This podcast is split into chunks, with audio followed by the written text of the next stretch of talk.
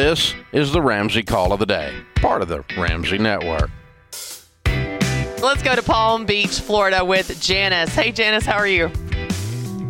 Hi, Christy. I'm good. How are you? Good. What's going on? Well, I'd love to ask the question about balance, but today I have a different question. Hey, it's free. Not even a million dollars. yeah.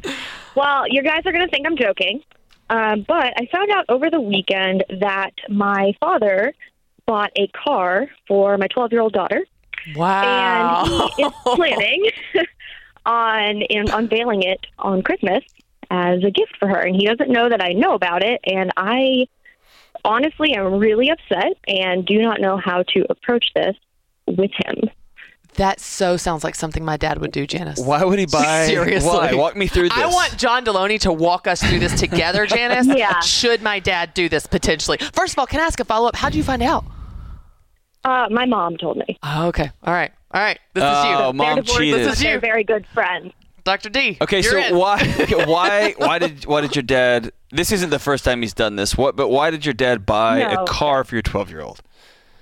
Okay, so let me give you a little bit of background information. I knew so it. my dad had this older Jeep that belonged to his dad before he passed away, Uh-huh. and he recently, maybe about six months ago, approached me and said uh, that he wanted to give that Jeep to my daughter for, you know, when she was able to drive. And I was, I said, no, we have a plan with that. You know, we're gonna make sure that she works and saves money, and we told her already that we're going to match it. You know, we have a savings account. She asks to see it every once in a while to see how much money's in it, you know, all that sort of stuff. And he said, well, why, you know, why can't she have the Jeep? I said, well, it's really old.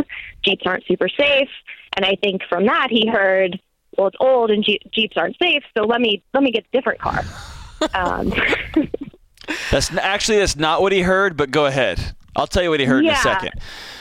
so, So, you know, and I told him we have a plan. We want to do this for her. And, um, yeah, that he totally ignored it, which he does often. I was gonna say, how long has he definitely a pattern. completely ignored your plan and your boundaries? Probably for all of your Uh, life.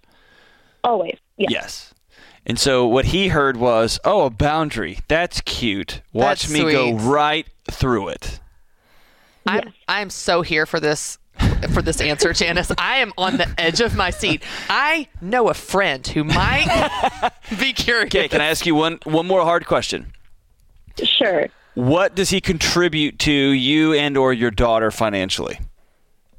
Uh, nothing anymore. I was a single mom for the first five years of her life, so I did rely on my parents a little bit Uh-huh. Sure. with some help with daycare and insurance expenses. Okay. Um, once I got married, my husband and I worked really hard to pay off debt for about three years. So I think my family saw us working really hard and didn't quite understand it, Yep. and thought, "Oh, they must not have any money." Um, so I think maybe he still thinks that, but as of right now, he does not contribute anything. Gotcha. So um, we could do this one all day long. This is super fun for Oh, me. yeah.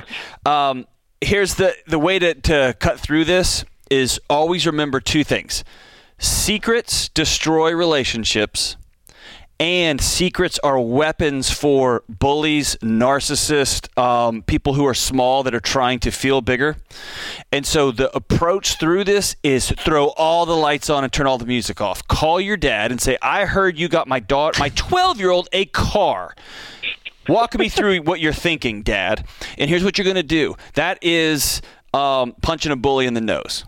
I'm not going to let you show up and then put me on blast in front of my 12 year old to make me the bad guy when I tell you to take this gift that you got my 12 year old away. And so call it out and say, Did you do this? And let him duh, duh, duh, duh, duh, stammer around.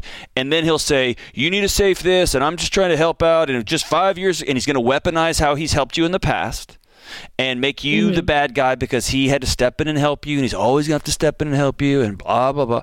And this is where this is going to become important. You laid a boundary down. When he said, I want to get her the old Jeep, I want to fix it up and give it to her, and you said, No, we have a plan. Well, now he's calling your bluff on your boundary, and we get to see what, what you're made of.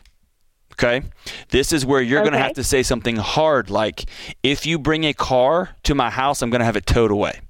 Or you are not welcome at Christmas if you show up to my house with a car for my 12 year old. I love this advice so much. I want to ask one quick question of Janice. As as John is giving you this advice, Janice, have you ever had similar hard conversations? Do you have the habit of calling your dad out on this stuff in the past? Yeah, probably at least once a year. And I did have a follow up question. Should I bring my husband in on this conversation with my dad, or should I just leave it between us for now? Uh, I I think that's six one way, half dozen another.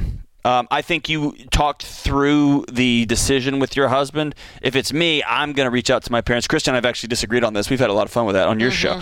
Um, I don't know that that's necessary. You can if you want him to call your dad and say, "Hey, you're not. We have a plan. My my your daughter, my wife told you that."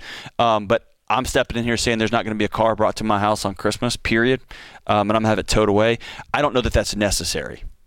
I think Okay. if you are as direct as John is telling you to be, which is absolutely what it's going to take, I think your dad. Mm-hmm. I, I don't think you need to involve your. I don't. Right. I don't see a reason why you would need to. I say this in love because I've had these exact conversations with my parents. I mean, it's like we are so close, and because and when you have a real close relationship, there can be a lack of respect for boundaries. That's right. And it's like I will be as direct as you. do. I'm like, we're not doing that. I don't know how else to say it. Mm-hmm. That is not Yeah. happening. And does your- if you're willing to be that direct, I think you will get through. But you can't tiptoe around this, Janice. Like you've got to you've got to say, why did you do this? I will tow it away. This is not happening, Yep. and you've got to be that clear. And expect. And I can't say, are you absolutely crazy? well, uh, th- th- but when you do that, you are evoking emotion, and Yeah. you're trying to. Um, I'm going to contradict myself here. You're trying to hit him back, and I just said you're punching a, a bully in the nose, which is you want to take the absolute most dignified high road here because you're dealing with a child. And just say the facts. Like you always say this, just say the facts. There's no reason to say, Are you crazy? Because it doesn't matter. Even right. if he is, it doesn't matter. It's irrelevant because that car is not coming to your house on Christmas. Right. And as long as you cover that, this car is not coming to our house on Christmas. Or it's getting taken and away if it by a tow truck. Mm-hmm. It's going to get towed. And that would be embarrassing for you. But, th- like, as long as you're that clear, then you don't have to have any of those slams. You know what I mean? Like those jabs. And the, this part always sounds fun and empowering when you talk to somebody about boundaries, and they'll walk away and be like, "Yeah, I'm gonna." Make no mistake, this will cost you. It will be hard. Because uh, oh, I know. most people in, who try things like this garbage are immature psychologically and spiritually. He'll throw a temper tantrum. It will, well, then I'm not doing anything, and he's not going to call you on your birthday. There'll be all kind of manipulative nonsense on the back end of this deal. That's where your uh-huh. husband and your close community of friends will really be. You know, I always say that your friends are your emergency fund for life. That's when you're gonna have to lean on folks because you have a father figure who's acting like a four year old, right? Yes. And so when you understand the back end of holding your boundaries is going to cost you something, whether it's relational, whether it is a pity party, whether it's actual money, because he's supporting you in some shape, form, or fashion, which he's not anymore, then yeah, hold your boundaries. Hold your boundaries firm and um, don't look back. Yeah. You got this, Janice. Good luck. 12 Stay year old- strong. Don't let him manipulate you. This is Parents! your child, your Christmas, your Let family. your grown up kids be grown ups. Support and love them. I feel like we could do a theme hour on boundaries, Delony. I feel like we. I feel like this needs more digging I want into. to think maybe Henry Cloud sold 20 million books. maybe Um, for a different day.